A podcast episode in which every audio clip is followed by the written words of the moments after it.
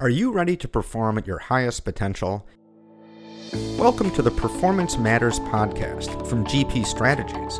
In each episode, we'll interview industry experts, exploring best practices and innovative insights to help you and your organization improve performance.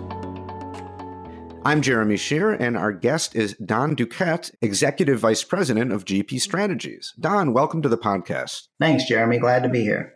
So tell us a little bit about yourself and your background in learning and development. Sure, I'd be glad. So I've been in the learning and development business for a little more than 30 years now and uh, started out really as a instructional systems designer and then became a facilitator and a project manager and then a program manager before I moved up to the executive ranks.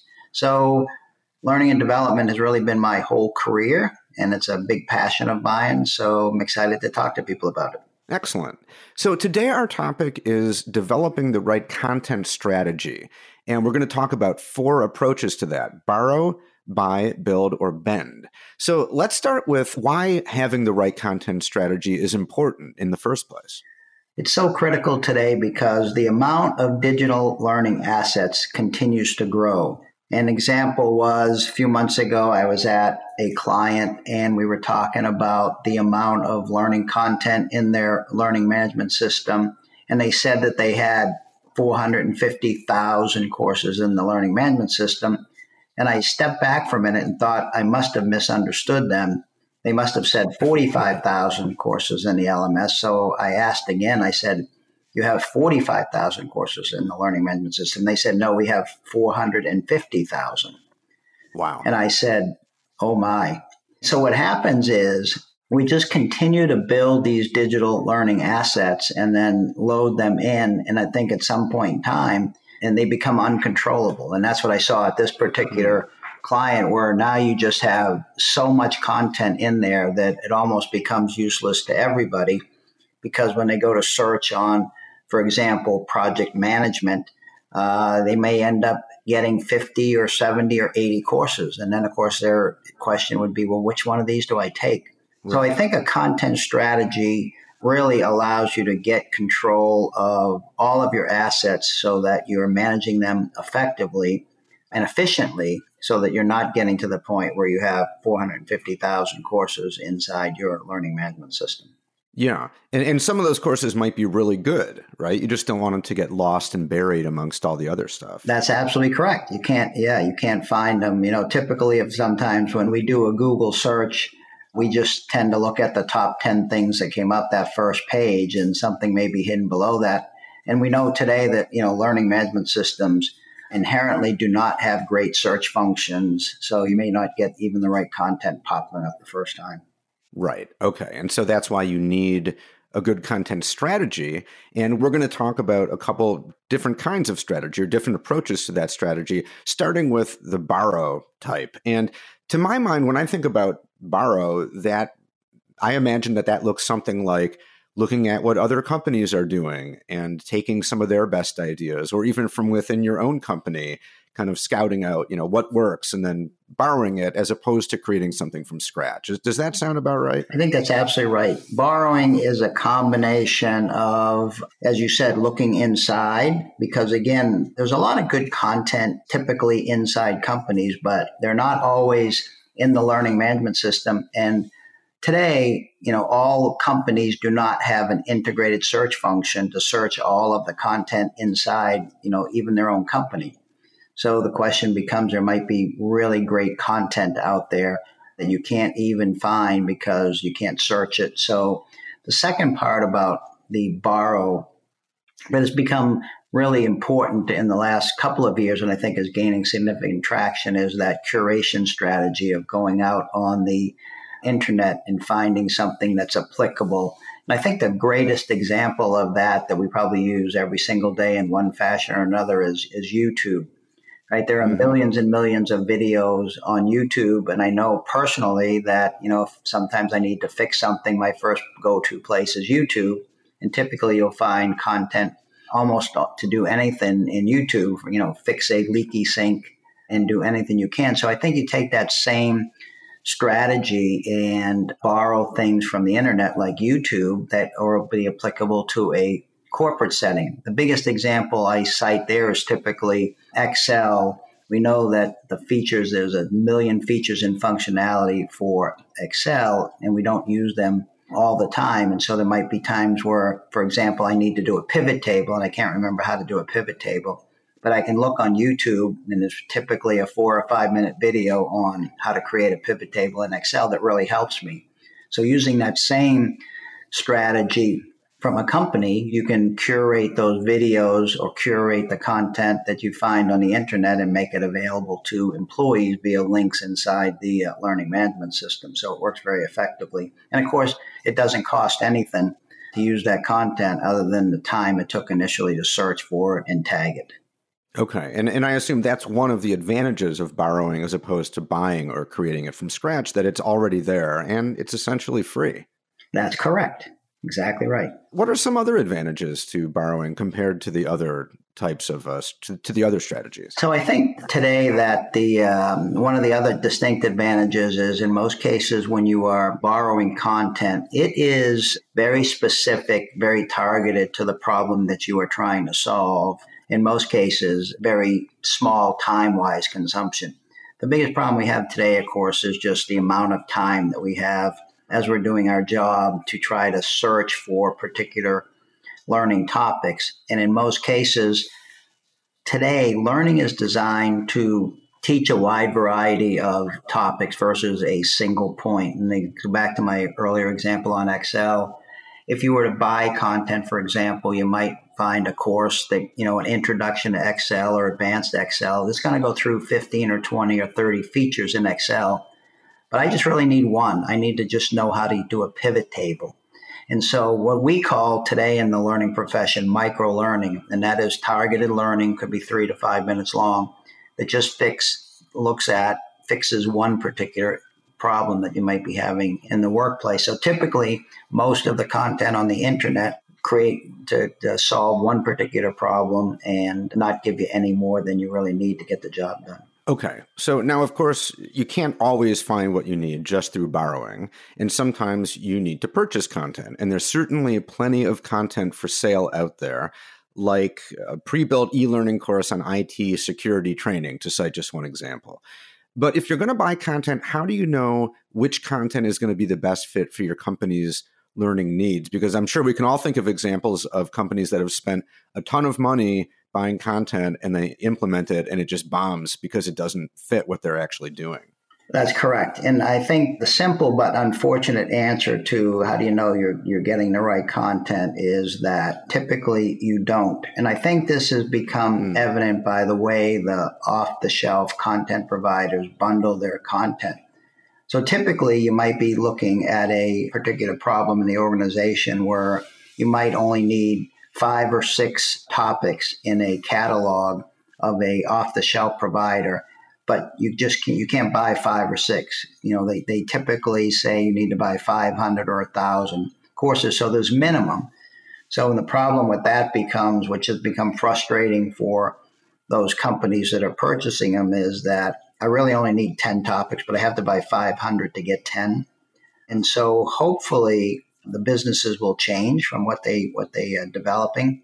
But from their business model, I understand they don't want to, as we sometimes call it, they never wanted to go to the pay by the drink model. So you would just yeah. purchase content as you consumed it, and there would be no guarantee. So most of the off the shelf vendors today want a guaranteed minimum purchase of a certain number of courses and a certain combined consumption of those courses which leads to frustration from from the companies that are that are buying them to say I didn't really need all of this content. So I think until we basically see the business model change around that, then I think you find companies buying much more content than they really need and that they know they're going to end up consuming. Mm-hmm. I mean, and so does that mean that? In your opinion, companies should buy content only when they really have no other option, given that that seems to be just a baked in problem? Right. I, I, think I think it becomes again. It goes back to the first question on content strategy. So For example, a few years ago, one of our major insurance companies that we work with, I remember the chief learning officer at the time, she had a contract with a off the shelf company where they provided the company with about a thousand courses per year.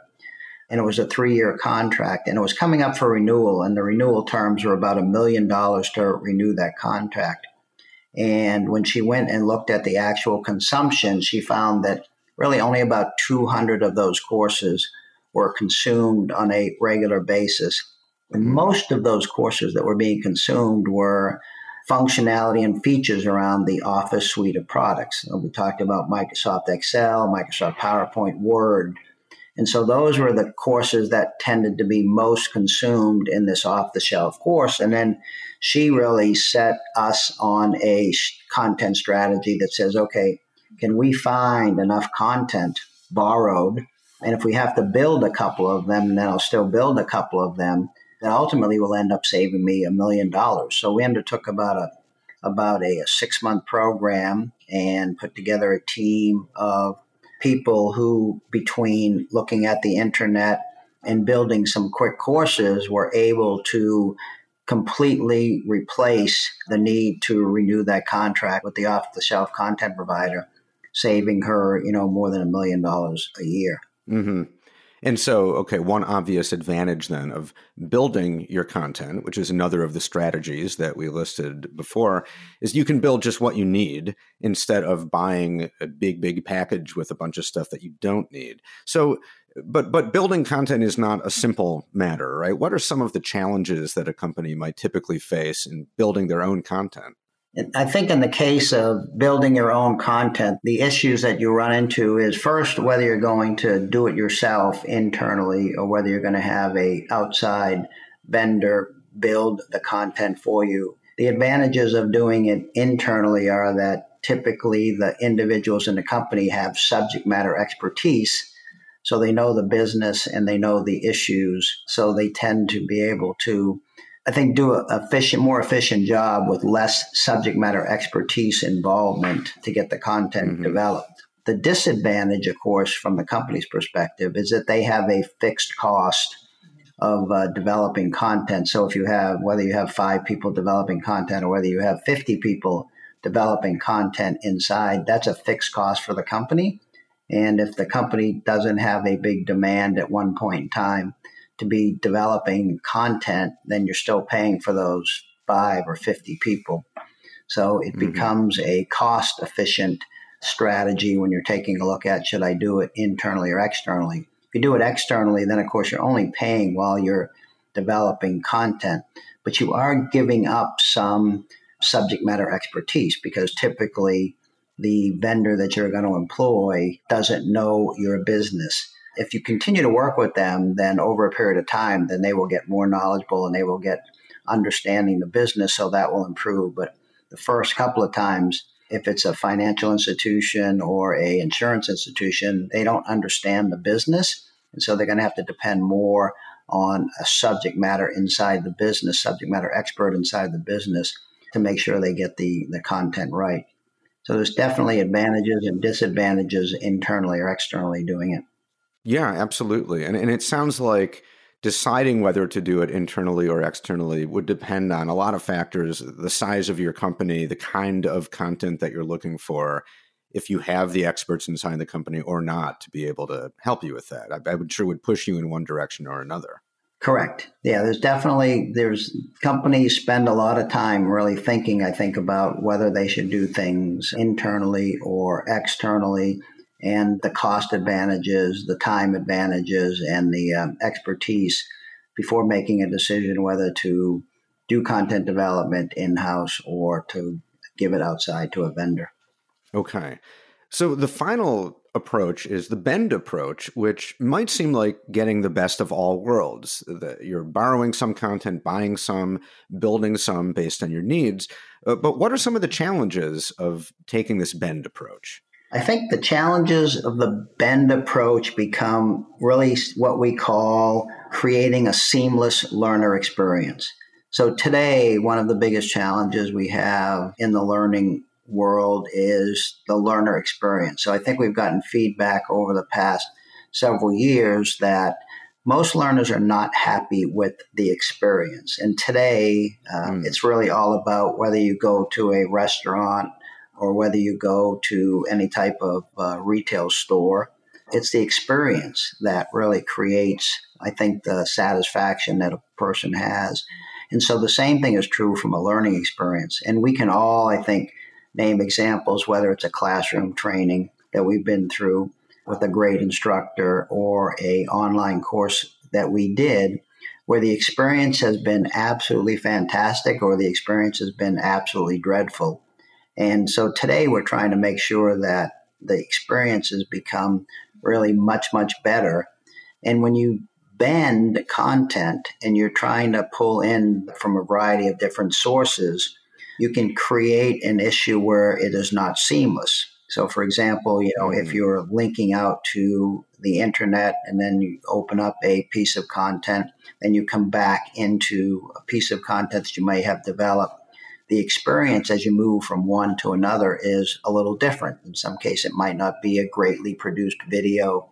In other cases, it might be that if you're navigating, if you're linking out to a buy course, then you know, simply the navigation buttons might be on the bottom of the screen and the navigation mm-hmm. buttons for the course that has been developed is on the top of the screen. So navigation is shifting from the top to the bottom. And so you, you get a non seamless experience, and that reduces the, the learner experience. So the biggest thing for a instructional designer as they're using the bend approach is to make sure that they don't lose the learner experience, that they maintain that really good learner experience as they're putting all together that all together. And I think that adds a challenge to the bend of the uh, borrow, build, buy, bend routine that you would go through. Mm-hmm.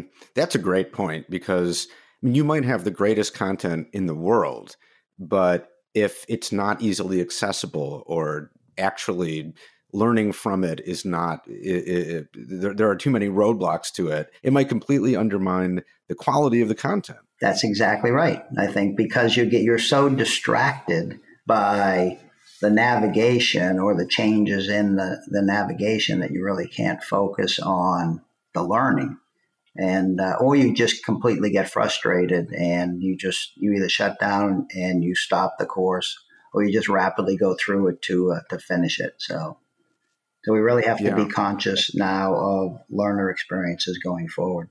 And you could probably say the same for the other approaches too, whether you're borrowing or buying or uh, or bending. It, it's all about the learner experience, no matter what strategy you take. That's correct. And as I said, as learning and development professionals, I think that is probably on the top of our list today of the items that most companies are trying to continuously improve that uh, that learner experience, and that's especially true yes. when it's done uh, remotely or when it's done in a uh, online environment. We know in a classroom environment that the experience is really 90 plus percent of the experience is driven by the facilitator or the teacher.